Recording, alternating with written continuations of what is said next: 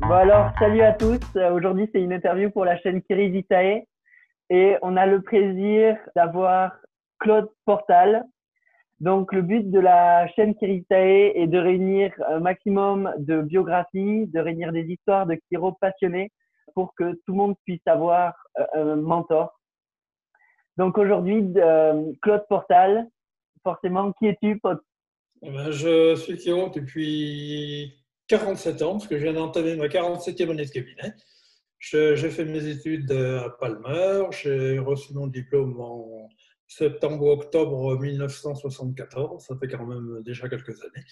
Et euh, je suis installé depuis euh, soit à Tours où j'ai commencé, soit à Saint-Cyr. Et Saint-Cyr, ça touche Tours, donc euh, c'est dans l'agglomération tourangelle.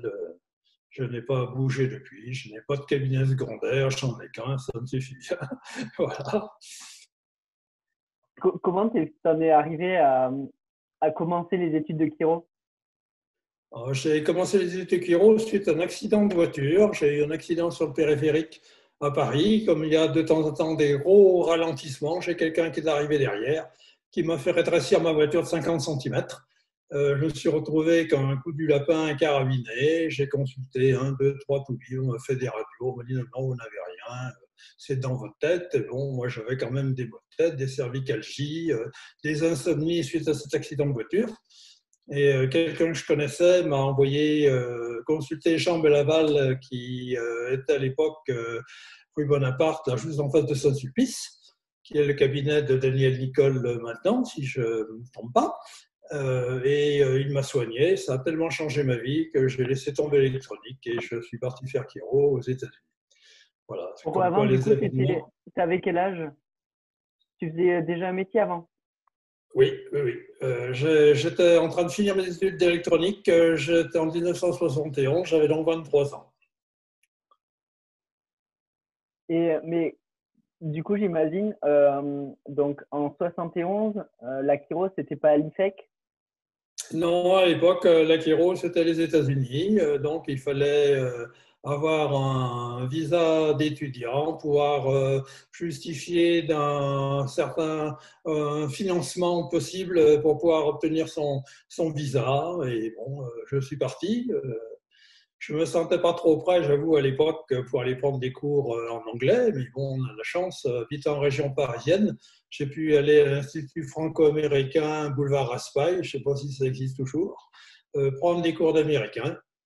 Euh, ce qui m'a aidé et pas aidé à la fois, parce que je me souviens pour la petite anecdote, c'était une noire américaine new-yorkaise qui faisait les cours. Elle avait l'accent de noir, de black, elle avait l'accent new-yorkais, euh, un accent de fille, si je puis dire. Et quand on a atterri aux États-Unis, on a atterri à Chicago. Je suis tombé sur un autre noir qui était un homme avec l'accent de Chicago et je comprenais rien du tout.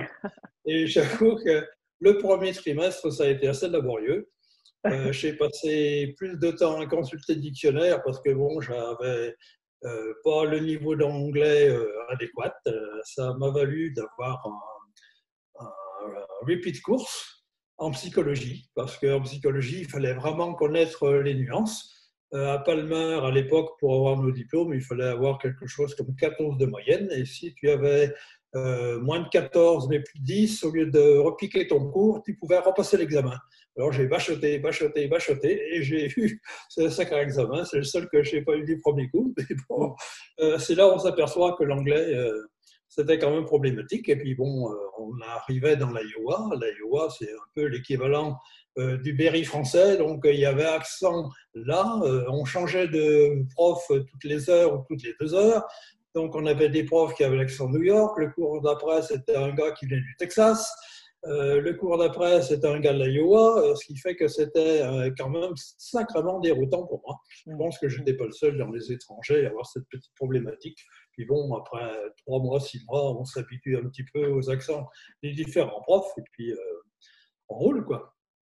Ça va? Mais du coup, quand, quand tu es parti, comment? Parce que c'était une somme énorme d'argent déjà de payer l'école, ensuite de faire le voyage jusqu'à là-bas, il fallait avoir une conviction, non, pour partir oui, oui, ben, j'ai raclé tous mes fonds de tiroir, vendu ma voiture, vendu tout ce qui pouvait être euh, euh, vendu et euh, ça m'a permis d'être là-bas. J'étais marié quand je suis parti.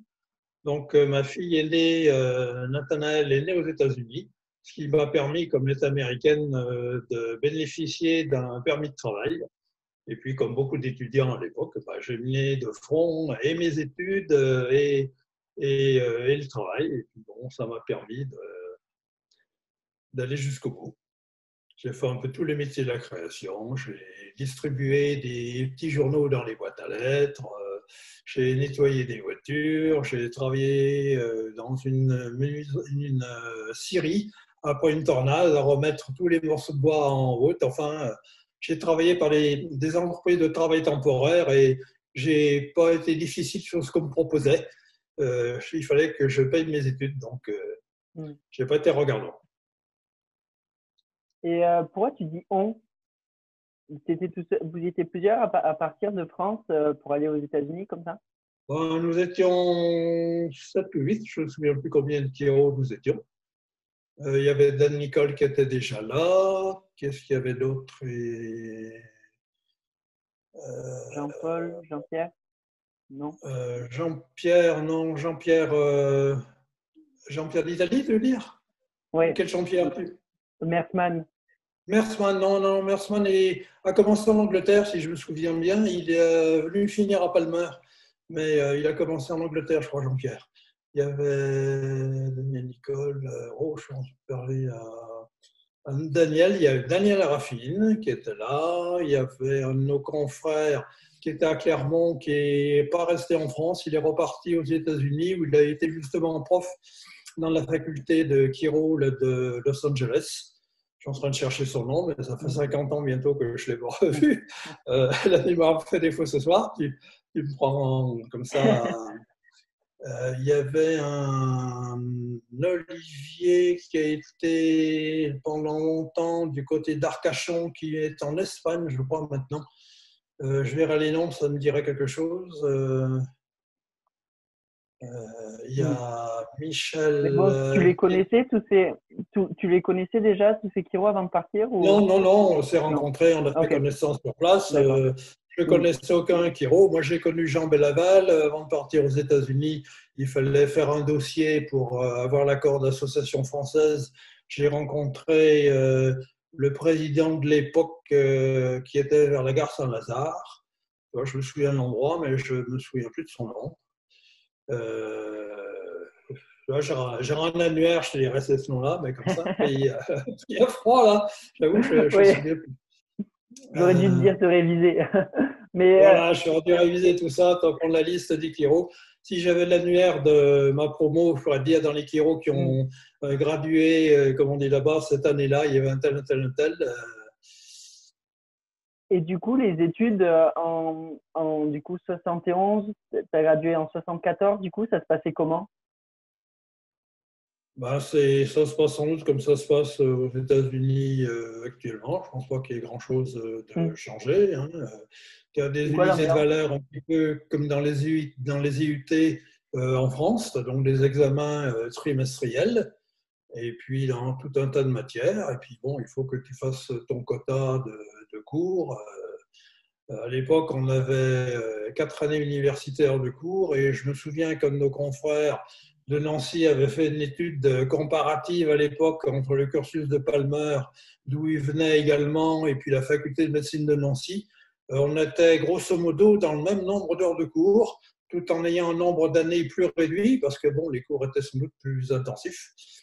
Et euh, il y avait des domaines où on n'avait vraiment pas à rougir. Je me souviens de petits détails. En pathologie, on a autant d'heures de cours qu'eux. Quand on a, bon, les jeunes générations, on plus ces problématiques-là, mais nous, à l'époque, on nous disait qu'on avait notre diplôme dans une pochette surprise. C'est pour ça, je pense que ce confrère avait fait cette étude comparative entre les études de médecine à la faculté de, de Nancy et puis ce qu'on faisait à Palmer à l'époque. Je ne sais plus qui c'est qui avait fait cette étude.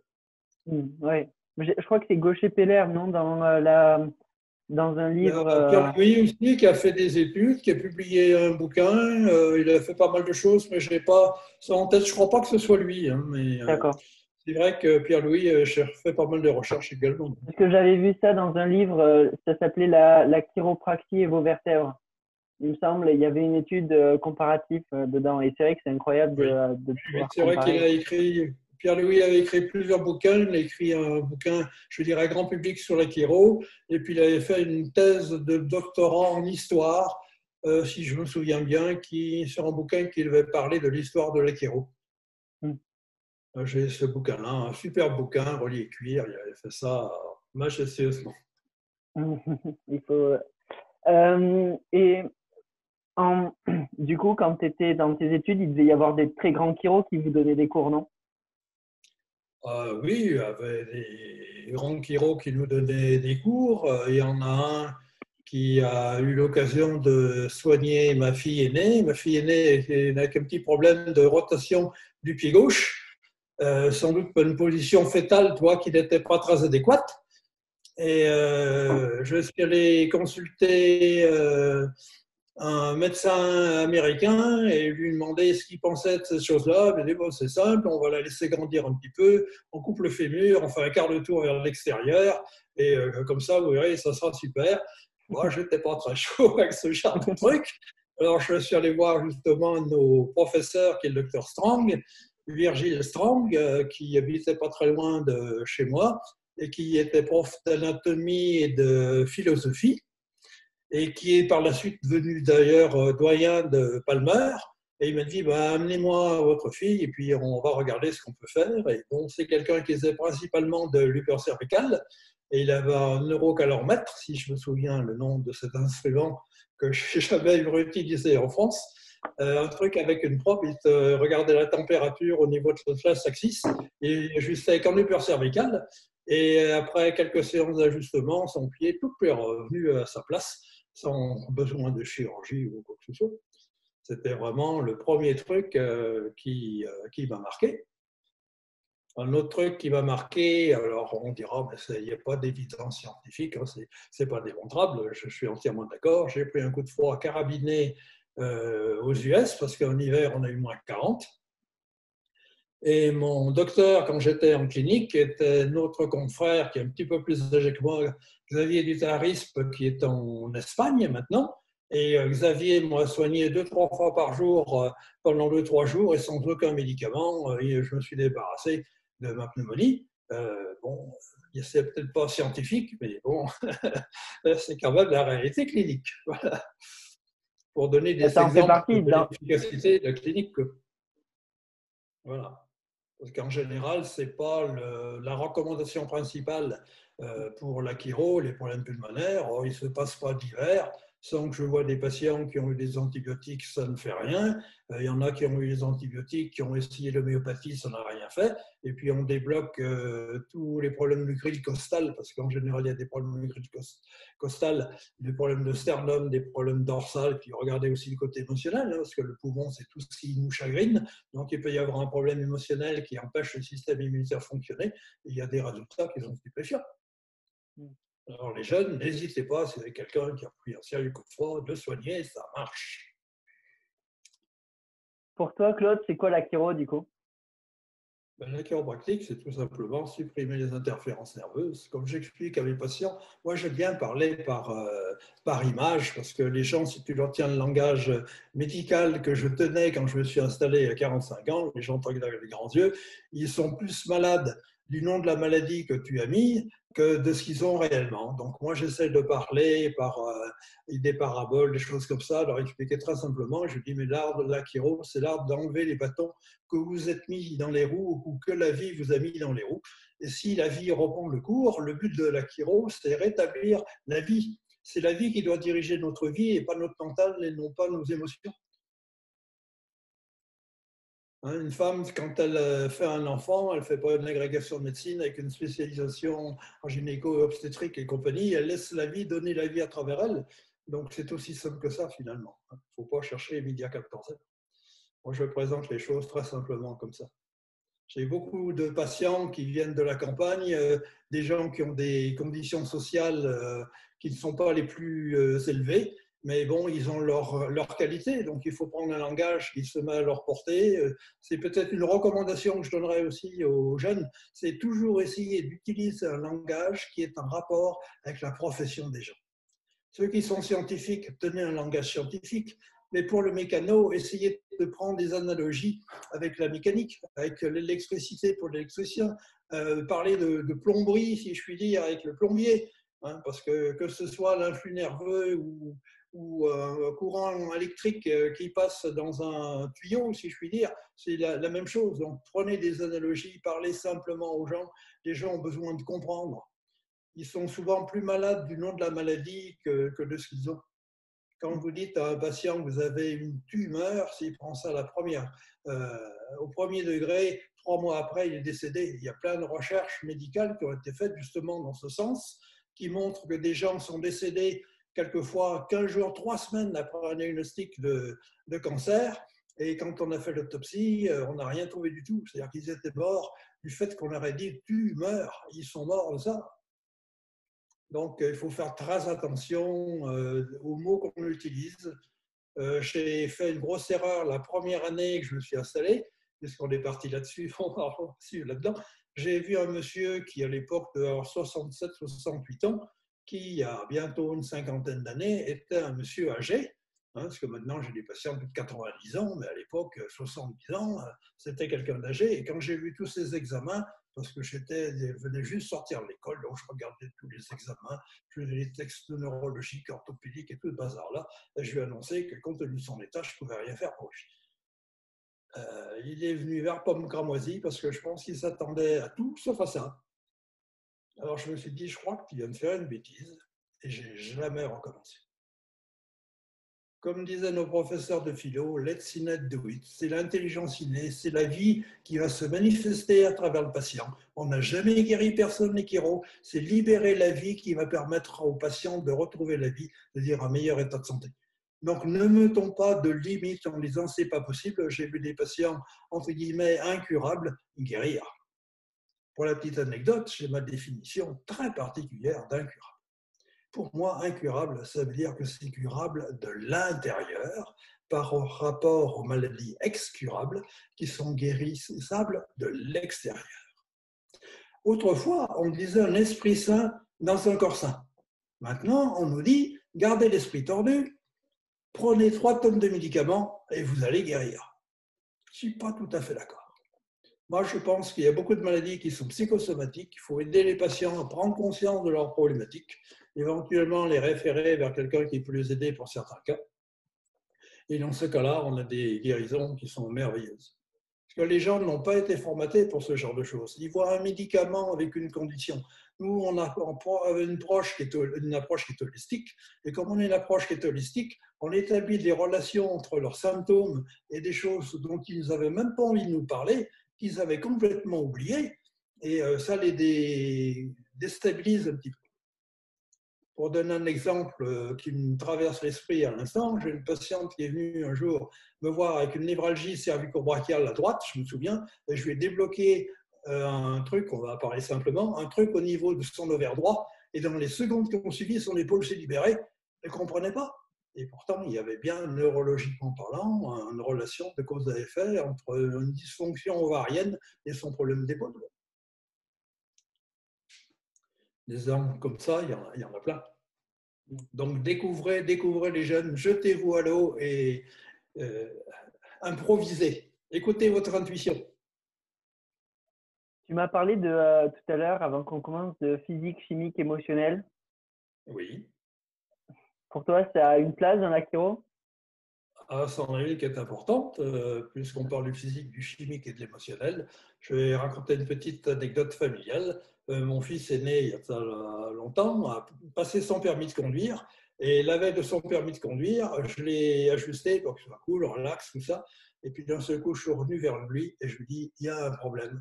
Et je lui dis, tu sais, tu vas prendre un petit peu de magnésium pour te détendre, parce que c'était mon feeling, il y avait une carence. Et simplement, le fait de rajouter un petit peu de magnésium qui réagit aux seules sensibilités neurologiques a fait qu'il s'est vraiment détendu et le lendemain, il a eu son permis du coup.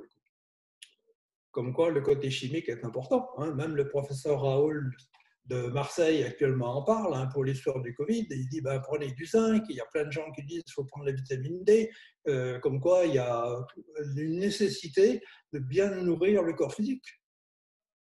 Hein, il y a le cuivre qui est un antiviral, l'argent On voit ça dans les, dans les, catalions, pour ne pas citer le laboratoire. Hein. Euh, les catalions, je dirais, c'est la Rolls des oligoéléments. Hein, ou pour les jeunes qui vous ne connaissent pas ça, vous allez regarder dans les maisons de régime, en général, dans les biocopes, tout ça, il y a pas mal de biocopes qui font. Euh, ça s'appelle les catalions. Sinon, regardez sur Internet le laboratoire des catalions. Ils ont des ions qui sont vraiment la Rolls. en quelques mots, je vais vous expliquer pourquoi c'est la Rolls. Les catalions, ce sont des ions libres. Les ions libres, ça permet de passer à travers la membrane, dans un sens ou dans un autre, sans être incommodé. Pour vous donner une image, si vous allez dans le midi de la France, il y a des petites ruelles en ville où on passe à pied, éventuellement avec un vélo, mais si vous essayez de passer avec votre voiture, ça coince. Avec un camion, encore moins. Et les oligo-éléments, en fonction du support sur lequel ils sont fixés, ils vont pouvoir être des piétons, s'ils sont libres, comme les catalions, ou s'ils sont fixés sur d'autres éléments, ils vont essayer de passer une camionnette dans la petite rue, là, ils vont rester coincés. Alors, pour la petite histoire dans les lectures, parce qu'on parlait de ça tout à l'heure, une des questions dans ta bibliothèque, pour les jeunes, si vous ne l'avez pas lu, lisez La biologie des croyances de Bruce Lipton.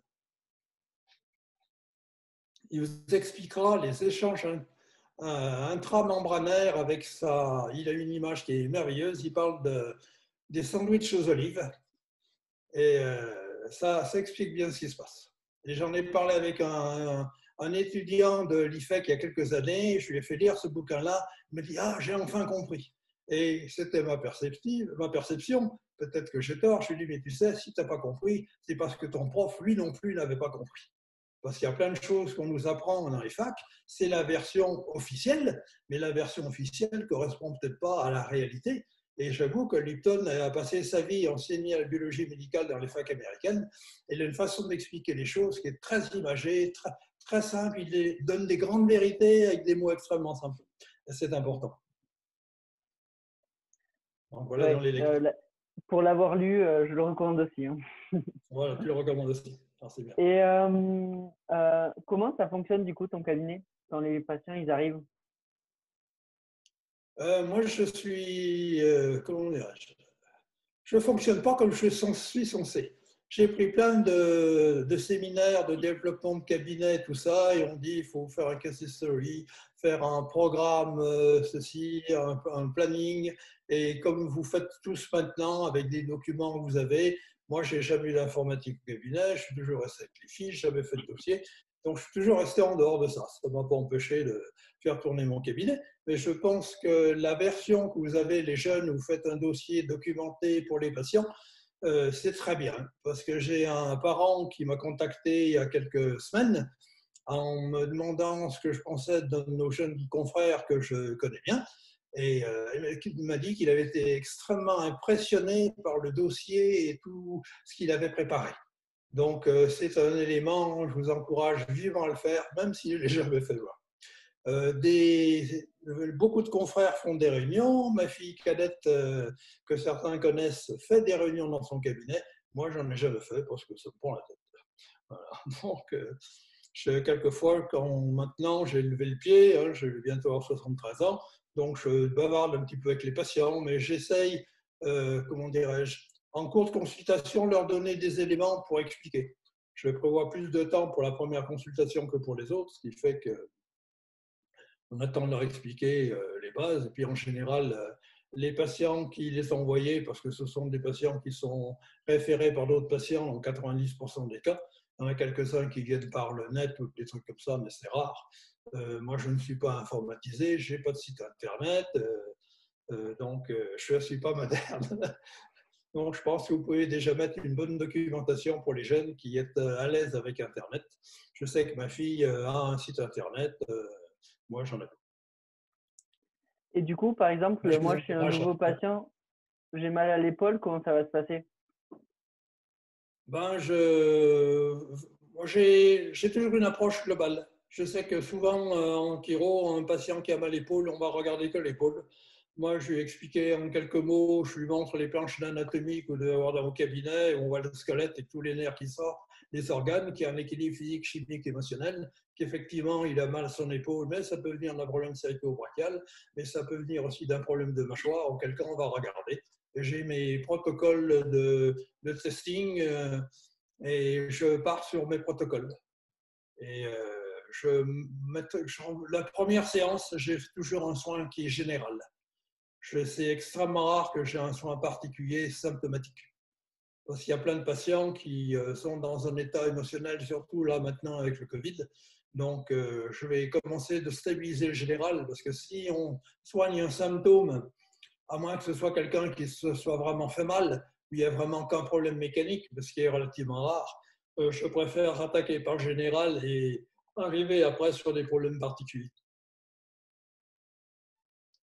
Je travaille beaucoup. J'ai donné un séminaire l'année dernière, au mois de janvier. Je suis censé en redonner un au printemps prochain si on n'est pas confiné. On me l'a demandé. Euh, donc, euh, je vais reprendre les notes du premier et puis essayer de combler les lacunes euh, dont j'ai pu avoir écho, parce que, bon, faire un séminaire, c'est pas si simple que ça. J'en avais fait un en 1975 quand je suis rentré des États-Unis. J'avais fait une présentation de l'EKE, auquel étaient d'autres, Jean-Pierre Mersman, dont tu me parlais tout à l'heure. Il y avait d'autres confrères qui étaient là. Donc, euh, je sortais de l'école, c'était facile. Bon, j'étais encore dans la, dans la mouture intellectuelle très scolaire, si je puis dire. Maintenant, euh, on dirait, j'ai plutôt un langage qui est approprié pour mes patients que pour mes confrères. Mm. Donc, euh, je me suis aperçu que c'était une lacune, qu'il fallait que je mette un langage qui s'adapte à mes confrères plutôt qu'à mes patients lors d'un séminaire. Donc, je vais euh, solutionner tout ça. Pour revenir sur ton CAB, euh, est-ce qu'il y a eu une évolution entre quand tu t'es installé, notamment genre la première année, comment s'est passé ta première année, puis après, comment ça s'est passé ensuite en évolution? Bah, ma première année, ça s'est passé très bien et très mal à la fois. Au bout de deux, trois semaines, dans mes patients, j'ai vu quelqu'un qui euh, euh, était propriétaire d'un magasin de produits bio. Et ce monsieur m'a proposé de faire une conférence. Euh, j'ai accepté de faire une conférence parce que, bon, je ne sais pas ce que vous faites maintenant, mais à l'époque, j'avais mis une annonce dans le journal, je n'étais pas tout en jaune, donc les patients venaient, mais bon, il n'y avait pas grand monde. Donc, quand on a une proposition pour faire une conférence, on l'accepte. Et euh, dans cette euh, conférence, j'ai été pris à partie par quelqu'un qui apparemment était un étudiant en médecine. Et il il m'aurait, comment dirais-je, challengé sur le côté biochimique. Je pense que j'aurais sans doute eu du mal à faire face mais il a voulu me challenger sur le côté de la neurologie, qui a toujours été mon dada. Et euh, il n'a pas très bien apprécié ce que je lui. Ce qui fait que huit jours après, j'avais les flics qui débarquaient dans mon, cabinet et j'ai eu mon premier procès pour pratique illégale de la médecine. Alors ça s'est passé comme ça, donc euh, comme j'avais un procès pour pratique illégale de la médecine, il a fallu que je trouve un avocat. J'ai essayé d'en voir un, il ne voulait pas s'occuper de moi parce qu'en Touraine, c'est particulier. Il y a des milieux sociaux et les avocats, les toubibs, ça marche de pair. Donc, euh, quand il y a un hors-la-loi, comme nous pouvions l'être il y a 50 ans, c'est pas bien pour un avocat de prendre un cas comme ça. Donc, j'en ai vu un deuxième, ça n'a pas marché. Et finalement, quelqu'un me dit ben, il faut que tu ailles voir le bâtonnier. Et je suis allé voir le bâtonnier de l'époque. Et euh, c'est le bâtonnier qui, lui, a par contre accepté de, de me défendre. C'est quoi le bâtonnier? C'est le bâtonnier, le bâtonnier. C'est le président, si je puis dire, euh, des avocats euh, localement.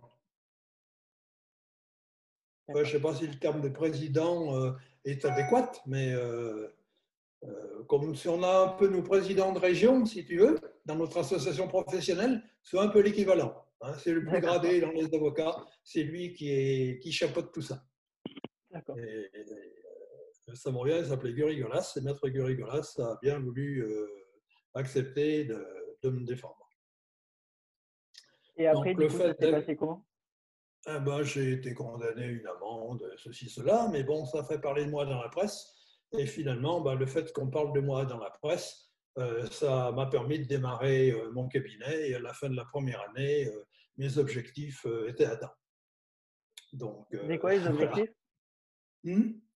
Bah, à l'époque, euh, je, voulais 10 euh, 000 francs par, euh, par mois, 10 000 francs par mois, je ne sais plus combien ça fait en, euros. ça fait 6 000 euros, non? Oui, je suis en train de chercher. Ça fait. J'étais à 70 francs la consultation, donc 10 000, ça fait 100. Ça fait 150 patients.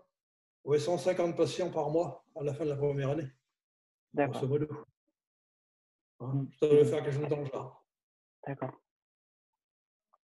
Et, après, hmm? et du coup, l'évolution, ça a été quoi les années suivantes? Eh ben, Les années suivantes, après j'ai déménagé, j'ai changé de ville, je suis venu à Saint-Cyr-sur-Loire où je suis depuis 45 euh, ans. Et puis, euh, bah, j'ai développé mon cabinet, ça a tourné, j'ai eu des enfants, je me suis occupé des enfants. Puis quand mes enfants sont devenus grands, bah, il a fallu envisager c'est pouvoir leur euh, financer leurs études, parce que j'en ai deux qui voulaient faire des, écoles, des études dans des écoles privées. Donc là, j'ai rencontré John de Martini, euh, qui nous a coachés pour développer nos cabinets. Euh, j'ai travaillé pendant des années et des années avec John. On était tout un petit groupe, on était 20 ou 30, je ne me souviens plus trop combien, ça dépendait des séminaires. Et ça a été extrêmement bénéfique. C'était quoi l'évolution grâce à John? Voilà. Donc j'encourage les gens à travailler avec John. John, il, comment dirais c'est pas un businessman. C'est-à-dire qu'il nous enseigne l'art de, développer nos cabinets, mais il faut que ce soit gagnant-gagnant. Il a une, une, rectitude, une probité qui m'ont bien plu. Parce que j'ai eu des séminaires business euh, américains, euh, c'est des machins pour faire du fric. Euh, moi, c'était pas ma, c'était pas ma tournure d'esprit. Alors que là, c'était bien. C'était gagnant-gagnant. Il fallait que le patient et le, le chiro, tout le monde y trouve son compte. Qu'il y ait vraiment un équilibre. Hein, je ne sais pas s'il revient en France. C'est longtemps que je n'ai pas pris de séminaire avec lui. La dernière fois que j'ai vu, c'était aux US. Mais euh, s'il revient en France ou il vient en Angleterre, enfin, il venait en Angleterre, parce qu'avec le Covid, euh, il ne vient pas. Mais euh, vous pouvez aller sur son site internet, docteurdemartini.com, et il y a plein de conférences qu'on peut regarder gracieusement ou s'inscrire par des webinars, s'il fait des webinars maintenant qu'il est sur du Covid. Et c'est vraiment très intéressant. C'est quoi que tu en as tiré, toi, de John? C'est quoi qui, a, qui a évolué chez toi?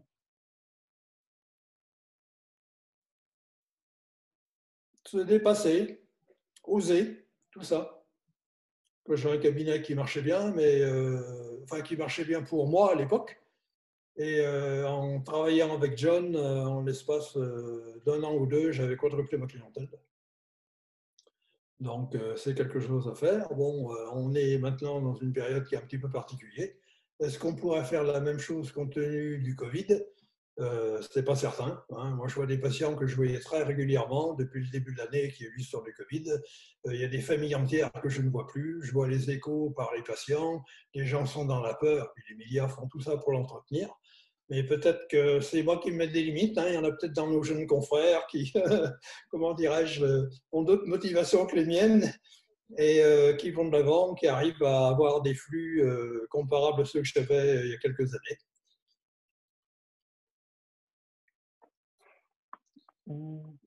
Il y a, je ma fille avait pris des séminaires aussi avec un de nos confrères qui est à, en, dans une île, c'est à Majorque ou je ne sais plus où. Ah, Mark non? Voilà, c'est ça, avec Mark Hudson. Et euh, j'y suis jamais allé, mais les échos que j'ai eu par ma fille, euh, c'est un gars qui en veut, qui booste. Qui booste. Je pense qu'il a sans doute, euh, comment dirais-je, euh, il ne se met pas de limitation Covid ou je sais pas quoi. Bon, moi j'ai 73 ans maintenant, je ne veux pas dire que je suis en touriste dans mon cabinet, mais bon, je me mets, je me mets plus d'objectifs je prends le temps de vivre, je me prends au minimum une semaine euh, quand c'est pas dix jours de vacances tous les mois. Donc, euh, j'ai d'autres objectifs. Je profite de mes enfants, mes petits-enfants, euh, on se balade. le cabinet, ce n'est plus ma priorité. Donc, je serai un mauvais coach, si je puis dire, pour les jeunes. Il vaudrait mieux trouver quelqu'un qui est en plein dedans et pour ça. Je peux donner plein de conseils sur l'expérience les, cas où il faut oser soigner le patient et pas s'occuper des drapeaux rouges qu'on nous met partout quand on fait nos études. Je crois qu'à l'IFEC, vous en avez eu encore plus que nous aux États-Unis. Euh... Pareil. Bah, allons-y du coup. C'est quoi du coup euh, les cas qui t'ont marqué? Les cas qui m'ont marqué. Je vais en prendre un parce qu'on la chiro, on dit chiro, mal au dos.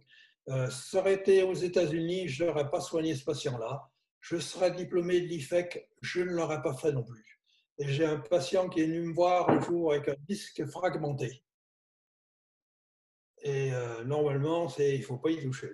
Et euh, j'ai soigné ce patient-là uniquement en énergétique, en utilisant des méthodes euh, soit quais, qui était la base que je faisais à l'époque, soit du Van Rant, des trucs comme ça. On parle au pied, je ne sais pas si vous connaissez ces méthodes-là, les jeunes.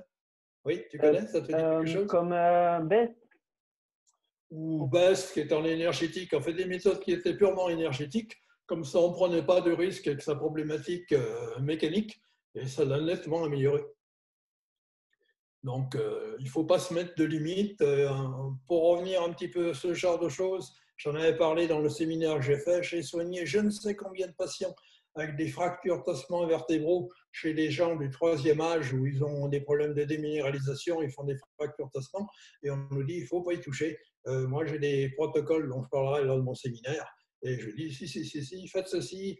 Je donne un protocole et ça marche très bien. Euh, je dirais qu'il y a deux patients sur trois, si ce n'est pas trois sur quatre, qu'on soulage énormément. Qu'on soulage, euh, y a les vertèbres, elles se reconstruisent? Euh, j'ai pas fait de radio pour ce genre de truc. J'ai eu des patients où j'ai eu des examens pour montrer derrière, mais euh, ça, je n'ai pas souvenir d'en avoir eu. Ce que je me souviens clairement, c'est que le, le, changement de symptômes des gens qui dormaient assis dans un fauteuil parce qu'ils ne pouvaient plus s'allonger dans leur lit tellement ils avaient mal, et après quelques séances, ils peuvent redormir dans leur lit, ça change quand même leur vie. Il y a de grandes chances qu'il y ait une reminéralisation qui se soit faite, une consolidation. Mais bon, euh, ceux qui veulent des évidences based, ils vont te dire que de toute façon, s'il y a une fracture, elle va se consolider, même si on ne fait rien. Donc, euh, ce n'est pas une preuve que ce que j'ai fait a permis la reconsolidation de la fracture.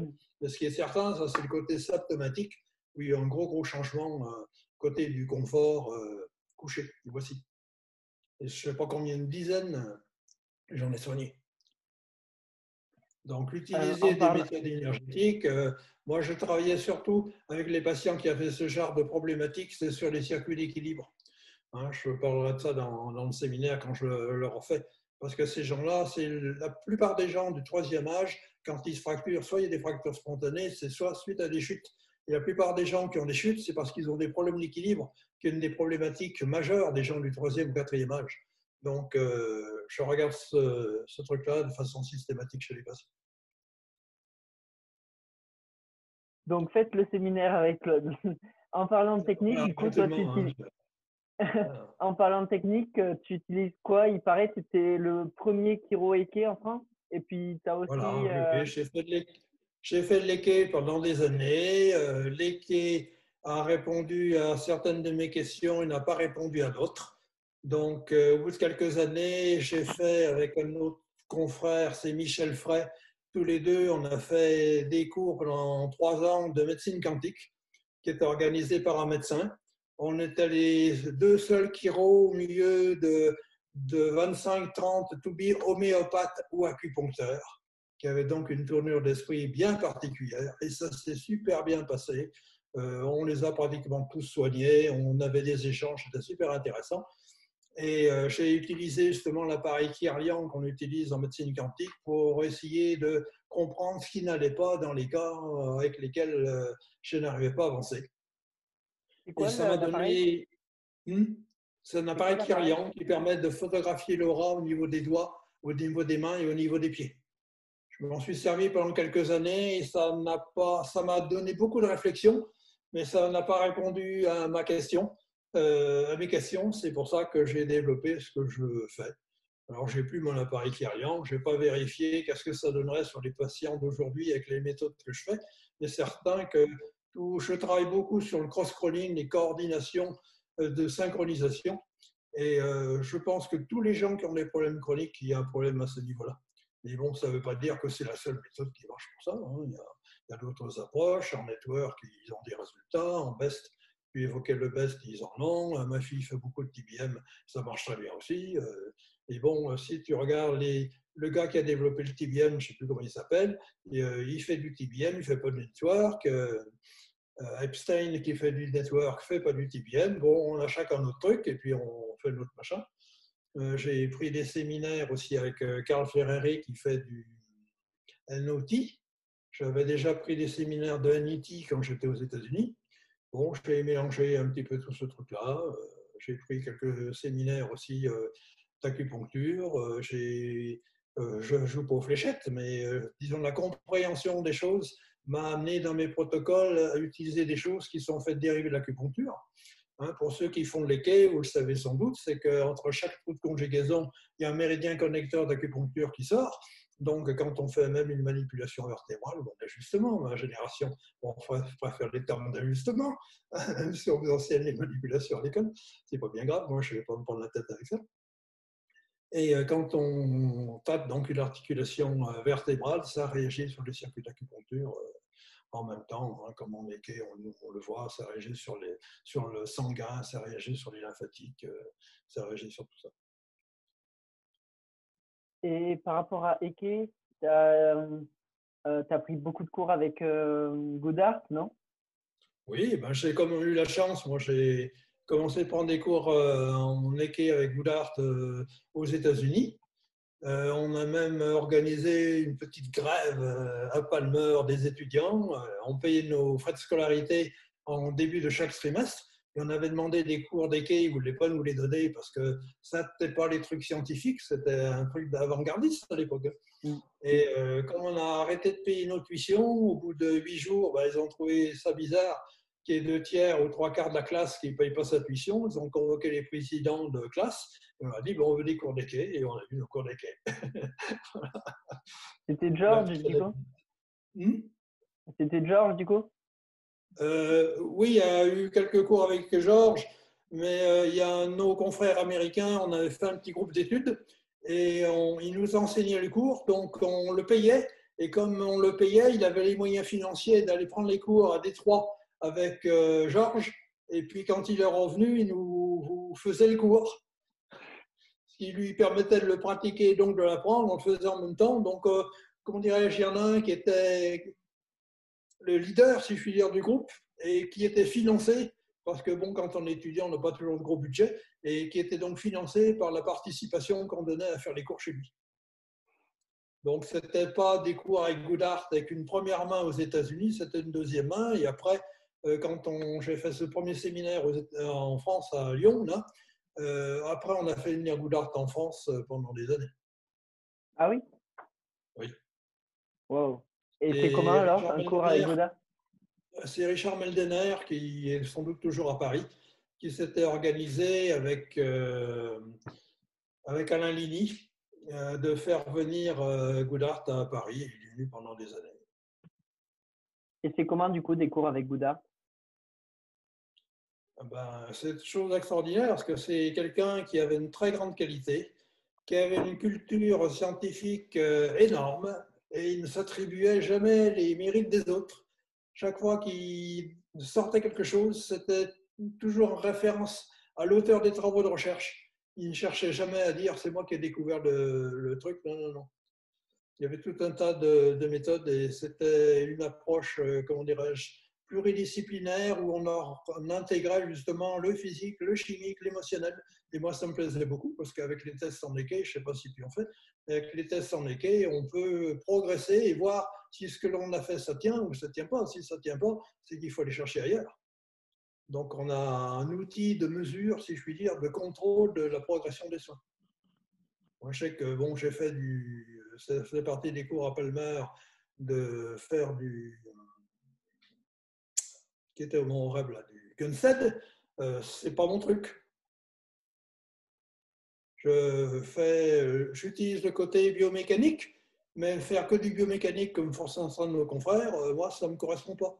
Mais bon, euh, je dis pas que c'est pas bien, parce que quand j'ai connu la Kiro, ce n'était que du biomécanique avec Belaval, ça m'a quand même sorti de là. Mais quand j'ai découvert les quais, je n'avais plus du tout envie de faire que du bioméca. Mm. Mais ceux qui veulent faire ça, s'ils sont à l'aise, il euh, n'y a pas de problème. Simplement, on va attirer, en fonction de la méthode que l'on utilise, une patientèle qui va avoir telle ou telle orientation. Des gens qui sont très matérialistes, très, qui aiment bien les choses très concrètes, le bioméca, ça va leur plaire. les méthodes, l'équé, le network, tout ça, le best, ça a un petit côté, je me sens guillemets, ésotérique. les gens qui sont ouverts, ça va très bien passer, ils trouvent ça merveilleux. Les autres, comme on dit patient, vous êtes un peu sorcier. Mmh. Ils ont du mal à comprendre. Ils vont être réfractaires, du coup. Voilà, certains, mais bon, ça ne les empêche pas. Ils voient les résultats. Hein. J'ai vu un petit garçon là hier qui est nettement mieux, qui est venu avec sa mère et sa grand-mère qui est dentiste en retraite. Je voyais bien la tête de la grand-mère qui est dentiste. Elle était un peu surprise par ce que je faisais, mais bon, le gamin, il n'a plus de problème. ça les, ça les interpelle. Hmm. Qu'on y croit ou qu'on n'y croit pas, ça marche, non? Ah, ça marche.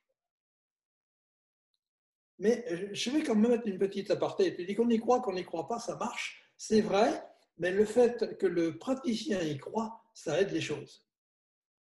Parce qu'on parle du placebo, et le plus grand placebo, c'est le thérapeute. Si le thérapeute n'a pas confiance dans ce qu'il fait, il ne peut pas avoir des résultats. Il faut que ta certitude, ta confiance, appelle ça comme tu voudras, soit plus grande que le doute de ton patient.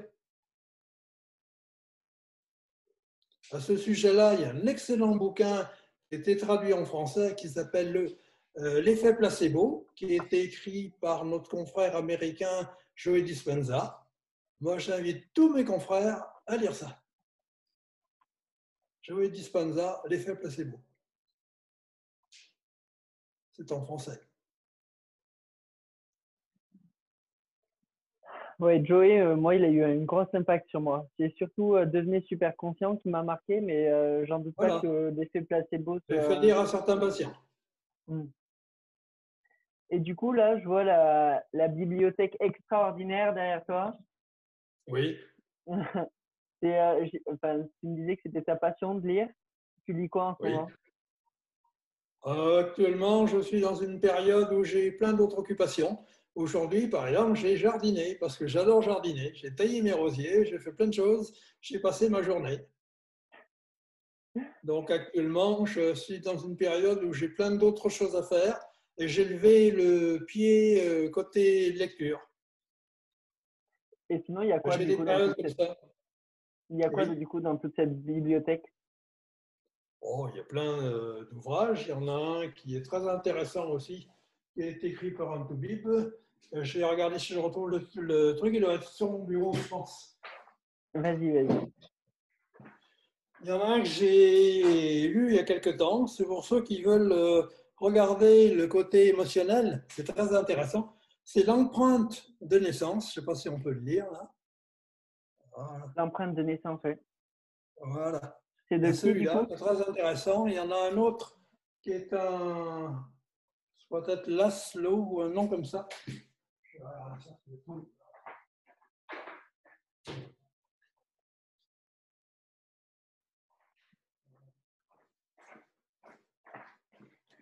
Voilà, un autre bouquin à lire sur l'intestin. cerveau-intestin.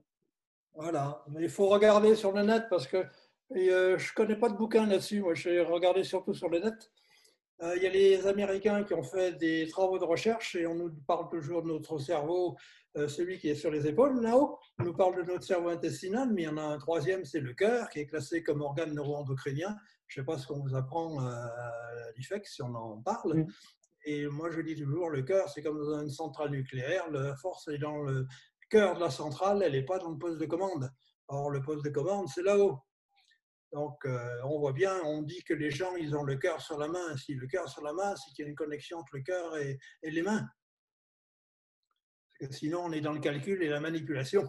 La manipulation, ça vient de la tête, le cœur sur la main, comme son nom l'indique, ça vient du cœur. Donc, mm. il y a plein de travaux que j'avais cherchés sur HeartMath Institute. On trouve ça sur le net. Et c'est intéressant. Bon, il y a des choses sur la cohérence cardiaque, mais ils ont fait tout un tas de travaux de recherche. C'est intéressant. Euh, en ce moment, il y a un sujet d'actualité que je voulais parler. Euh, les associations, tu fais partie de l'association française de Kiro Oui, oui, depuis 47 ans. Est-ce que c'est important pour toi? Euh, Je dirais oui non. parce que depuis quelques années, j'ai un peu décroché. L'ambiance n'était pas terrible, donc euh, ça fait au moins une dizaine d'années que je ne suis pas allé aux réunions, mais je fais toujours partie de l'association, parce que je pense qu'il faut s'aider et puis il faut laisser la place aux jeunes. Euh, moi, je ne suis pas très paperasse, administration et tous ces trucs-là. On m'avait demandé, il y a peut-être 20 ans ou 25 ans, euh, de me présenter pour devenir le président de l'association de Kiro, mais les paperasses, c'est pas mon truc. Alors, j'ai décliné l'offre, c'était très gentil, mais je n'en voulais pas. Euh, est-ce que deux associations en France seraient, euh, je ne sais pas si tu as vu parler, tu as entendu parler du, du SNC, Syndicat national des chiropracteurs?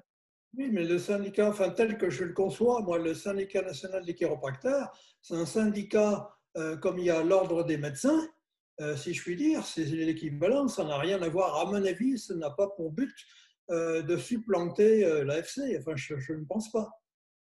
Parce que j'avais l'autre soir, j'ai été invité pour regarder. Je l'ai regardé pendant un peu plus d'une demi-heure. J'ai dû arrêter parce que j'ai une conférence auquel je m'étais inscrit aux États-Unis.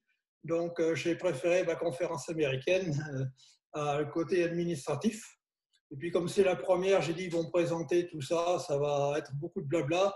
Donc, on va laisser décanter tout ça. Je pense que la prochaine, euh, je porterai plus d'attention, laisser les choses se mettre en place. Hein, quand on fait un projet, il y a toujours un, brouillon. Je ne veux pas dire qu'ils n'ont pas préparé leur affaire, hein. je, ne les critique pas. Mais bon, euh, il faut prendre la température de Pierre-Paul Jacques, regarder un petit peu, tenir compte de tout ce qui peut se dire autour pour mettre quelque chose en place. Donc, euh, la, première mouture, ce n'est pas forcément celle qui sera définitive. C'est comme nos gouvernants, ils ont des projets de loi, mais entre le projet de loi et la loi, ce n'est pas la même chose. Là, ils ont un projet de faire euh, ce syndicat. Ça fait déjà 2-3 ans que j'avais entendu parler de ce truc-là. Bon, apparemment, ça y est, euh, ça s'est fait. Je ne sais pas si c'est sorti au JO ou pas. Je n'ai pas suivi tous les détails. Mais bon, euh, le fait, c'est comme en politique, le fait qu'il y ait un peu d'opposition, ça stimule, ça oblige les gens à réagir. Je pense que c'est très bien. il fut un temps, j'ai quitté l'AFC pour être avec une association qui était dissidente, je dirais, euh, ça avait provoqué au niveau de l'AFC à l'époque des, frictions parce que cette association dissidente avait décidé de fêter le centenaire de la Kiro. Ça fait donc 25 ans, parce qu'on a 125 ans maintenant. Euh, et l'AFC ou ANFC, je crois que c'était à l'époque, euh, avait été coiffé sur la, ligne. ça n'avait pas été très bien perçu, mais bon, c'est pas grave. On avait fêté le, centenaire de la Kiro, c'était le principal on arrive à la fin de, euh, l'interview. Euh, j'ai deux questions pour finir. La première, c'est est-ce que tu as un avis sur le Covid? Oui. Je pense qu'il y a un truc que je n'ai pas compris dans l'attitude de, des ministères actuellement. Euh, les jeunes, tout le monde est au courant. Il y a une science qu'on appelle la psycho-neuro-immunologie pour faire simple, si le moral descend dans les chaussettes, l'immunité descend dans les chaussettes. Et là, au niveau planétaire, on stoppe le moral des gens, ce qui va complètement à l'encontre de la stimulation de l'immunité dont on aurait tous besoin actuellement. Ça me paraît aberrant. Euh, je serai plus enclin à écouter euh, les conseils, les recommandations de certains euh, Marseillais. Euh, ils disent qu'il faut prendre de la vitamine D, qu'il faut prendre du zinc, euh, qu'il n'y a pas péril dans la demeure. J'ai reçu une vidéo il y a peu de temps par un autre euh, Marseillais et animateur qui dit mais on en est déjà à la quatrième souche parce que le Covid mute extrêmement rapidement. contrairement à tout ce qu'on peut nous dire, il y a des gens qui ont eu les trois premières formes, sans doute parce qu'ils ont un système immunitaire qui est complètement déficitaire. Euh, donc, euh, si on veut nous faire un vaccin contre quelle souche Je pose la question. Euh, moi, j'ai reçu tout à l'heure un. Je suis abonné, j'ai reçu ça sur mon téléphone, j'ai donné le titre exact. Ça peut servir. Oui, pour rebondir. Sur Alternative Santé, pour ceux qui sont abonnés sur Alternative Santé, il y a un article avec euh, quelques, comment dirais-je, quelques remarques qui sont faites sur le vaccin du Covid. Les grands directeurs des cinq multinationales qui veulent nous proposer du Covid ont dégagé 145 millions de dollars de bénéfices en spéculant à la bourse. Euh, je sais pas, on se demande un petit peu si on veut soigner les gens ou si c'est un, truc financier. Je sais pas, c'est pas très clair tout ça. Mm. C'est un peu opaque à mon goût. Je suis d'accord. Donc, je pense qu'il faut euh, déjà avoir une bonne hygiène alimentaire, dormir suffisamment parce que c'est important, prendre éventuellement des compléments alimentaires avec des vitamines, des oligoéléments. Le cuivre, comme je le disais tout à l'heure, c'est un antiviral. L'argent, c'est un antibactérien. D'après les protocoles de marseillais, ils ajoutent des antibiotiques à des antiviraux. Donc, nous, on donne des trucs en oligoéléments. Il faudrait mettre les deux, rajouter le zinc dont je parlais tout à l'heure, mettre de la vitamine D, et puis surtout, c'est garder le moral au fixe et arrêter de se laisser prendre la tête par les médias, parce qu'il y a des gens qui sont morts de trouille. Euh, et puis j'ai eu peur des patients. Des... Mais comme je ne l'ai pas vérifié, j'en parlerai pas. Il y a des trucs qui sont quand même un peu bizarres. Euh, j'ai l'impression qu'on a compté pas mal de gens qui sont soi-disant les cellules du Covid, mais je crois que le Covid, c'est que la goutte d'eau qui a fait déborder le vase. Mais bon, je n'ai pas de preuves, donc j'accuse personne. Mais c'est les échos que j'ai par des patients. Est-ce que la chiro a une... Je ne suis pas le seul à faire cette remarque-là. La chiro, est-ce qu'elle a une place? Ben la, la chiro, elle a une place, mais bon, euh, les évidences based, on va nous dire non. Mais euh, j'en ai parlé tout récemment avec des confrères américains euh, qui m'ont appris quelque chose que je ne savais pas c'est que certains États américains ont reconnu euh, suite aux épidémies de la grippe espagnole qu'il y a eu il y a grosso modo un siècle. Et les patients qui étaient sous soins chiro ont eu de meilleurs résultats que ceux qui étaient sous soins médicaux à l'époque, d'où la, reconnaissance de la chiro dans ces états-là. Mais comme je le disais tout à l'heure, j'ai eu plein de patients qui ont résisté non pas au Covid, mais à des grippes, des coups de froid, Hein, n'oublions pas que le nom de ce qu'on appelle la grippe, en anglais, c'est influenza pneumonia. C'est donc un problème qui, dans certains cas, peut devenir extrêmement sérieux. Euh, ces patients qui n'arrivaient pas à se libérer de leur coup de froid hivernal, euh, malgré les antibiotiques, la leur a permis de soigner. Mais bon, scientifiquement parlant, je ne peux pas prouver ça. Hein, j'ai écouté une conférence à l'époque du premier confinement et euh, justement un confrère américain qui est le doyen de Life West euh, par les trucs-là. La science a démontré que A égale B, que B égale C, mais on n'a pas démontré que A égale C, donc la ne peut pas dire qu'elle a un effet sur l'immunité. Alors, je ne vais pas contredire le doyen de cette université. Hein, il y avait un des profs qui enseigne euh, la, biologie et tout ça, qui est vraiment une sacrée pointure aux États-Unis, qui est intervenu justement dans ce débat. Et il disait que même si on a des résultats cliniques, on ne peut pas se prétendre euh, de soigner des gens qui ont le Covid. Et j'en ai pas eu. Hein. J'ai eu quatre patients qui ont eu le Covid mais qui étaient guéris euh, en six mois. J'en ai soigné aucun qui l'avait. Tous ceux qui ont été testés positifs ont tous décommandé leur rendez-vous. Donc, j'ai aucune expérience clinique dans ce domaine-là. Je me ne placerai pas là-dessus. Dernière question. Euh, le futur de ben, Le futur de l'Akiro, euh, ben, je crois qu'il ne faut surtout pas se décourager parce que les, quand on voit la mouvance qu'il y a au niveau des patients, euh, les gens vont de plus en plus vers les médecines douces. C'est l'ancien président des États-Unis, je ne sais plus comment s'appelle, j'avais le, document, je ne sais plus où, à la maison, qui disait que dans l'avenir, euh, on utilisera une médecine, il n'y aura plus de médicaments, mais on utilisera les pouvoirs récupérateurs du corps. Et je pense que cette période, elle est sans doute en train d'arriver, parce qu'on voit tous les scandales financiers qu'il y a et tous les scandales sanitaires avec les médicaments, les effets secondaires et tous ces trucs-là. Les gens commencent à se poser sérieusement des questions. Enfin, au niveau de ma clientèle, moi, c'est le, les, messages que j'entends. Les gens me disent que vous êtes pour ou contre les vaccins? Moi, je dis toujours je ne suis pas contre les vaccins, je suis pour la liberté de choix. J'ai une jeune patiente qui, suite à une vaccination contre l'hépatite, s'est retrouvée avec une sclérose en plaques. Euh, aux États-Unis, les laboratoires qui ont fait le vaccin ont été euh, au tribunal et ont gagné. En France, euh, elle n'est pas la seule à, être, à aller au tribunal, elle a été déboutée de sa plainte. Elle a perdu pour le même médicament fabriqué par le même labo. Donc, euh, il y a une justice qui varie d'un pays à l'autre. Euh, bon. Le principal, c'est que, hormis quelques petites séquelles émotionnelles, euh, elle a récupéré sa marche, je dirais, à 100%. Euh, pour moi, c'est ce qui est important. Est-ce que tu as un mot de la fin? Let's do it. Ne vous, ne vous appropriez pas ni les guérisons, ni les échecs. Chaque thérapeute étant différent, Pierre ne pourra pas soigner le patient, mais Paul le fera. Je vais donner une petite anecdote pour bien expliciter les choses. Quand j'étais étudiant en Palmer, on était en clinique et on avait nos patients. Et un jour, il y a un patient qui est venu à la clinique de Palmer qui, qui revenait du Mont Reb voir le grand Gunstead. Et Gunstead n'a pas été en mesure de le soigner. Et un étudiant, un bleu, comme on dirait, lui a résolu le problème. Simplement, chaque être ayant un charisme qui est différent, si la maladie du patient est sur la face nord, c'est comme ça que j'explique à mes patients, il faut que vous trouviez un thérapeute qui est sur la face nord. Si vous avez le plus grand alpiniste, mais qui connaît bien la face sud, qui connaît rien de la face nord, il n'aura pas le résultat avec vous.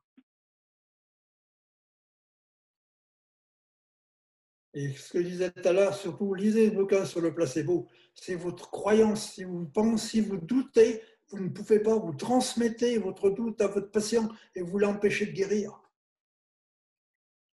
Donc ayez la foi. Let's do it, c'est l'intelligence innée qui guérit. La force, comme dit le chevalier Jedi, la force est en nous. La force, c'est la vie. La vie, c'est la force qui fait tourner la galaxie. Regardez, pour ceux qui sont intéressés à voir des bases scientifiques, allez sur la Résonance Académie sur le net.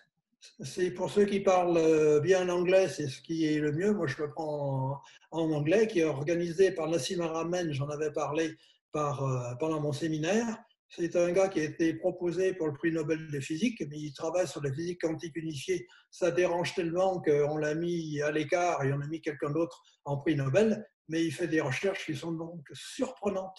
Donc, euh, essayez de vous trouver deux heures par mois et allez écouter ses conférences en anglais. C'est le premier mercredi du mois et je crois que c'est le troisième mercredi du mois. Il y a une conférence qui est faite par les Canadiens qui là est en français. Donc regardez euh, c'est quoi coup? Maramen sur Internet. Merci Maramen. Oui. D'accord. Bon, ben merci pour ce mot. Voilà. Euh, du coup, on arrive à la fin. Oui. Et euh, du coup, je vous remercie à tous et à toi aussi, Claude, pour avoir fait cette interview. C'était un vrai plaisir. Euh, si vous voulez nous soutenir, vous pouvez euh, vous abonner, mettre un like sur, euh, sur, la vidéo et puis partager aussi. Merci beaucoup à tous. Je vous en prie, bonne soirée à, tous qui regardez. J'espère que je vous ai donné un peu le feu sacré dans l'Akiro, parce que la motivation de cabinet, comme je disais tout à l'heure, je suis un âge où je l'ai le pied, donc il y en a qui sont beaucoup plus adéquates que moi pour ce genre de choses. Hein, mais croyez en l'Akiro. Merci beaucoup. Au revoir, à bientôt à tous. Ciao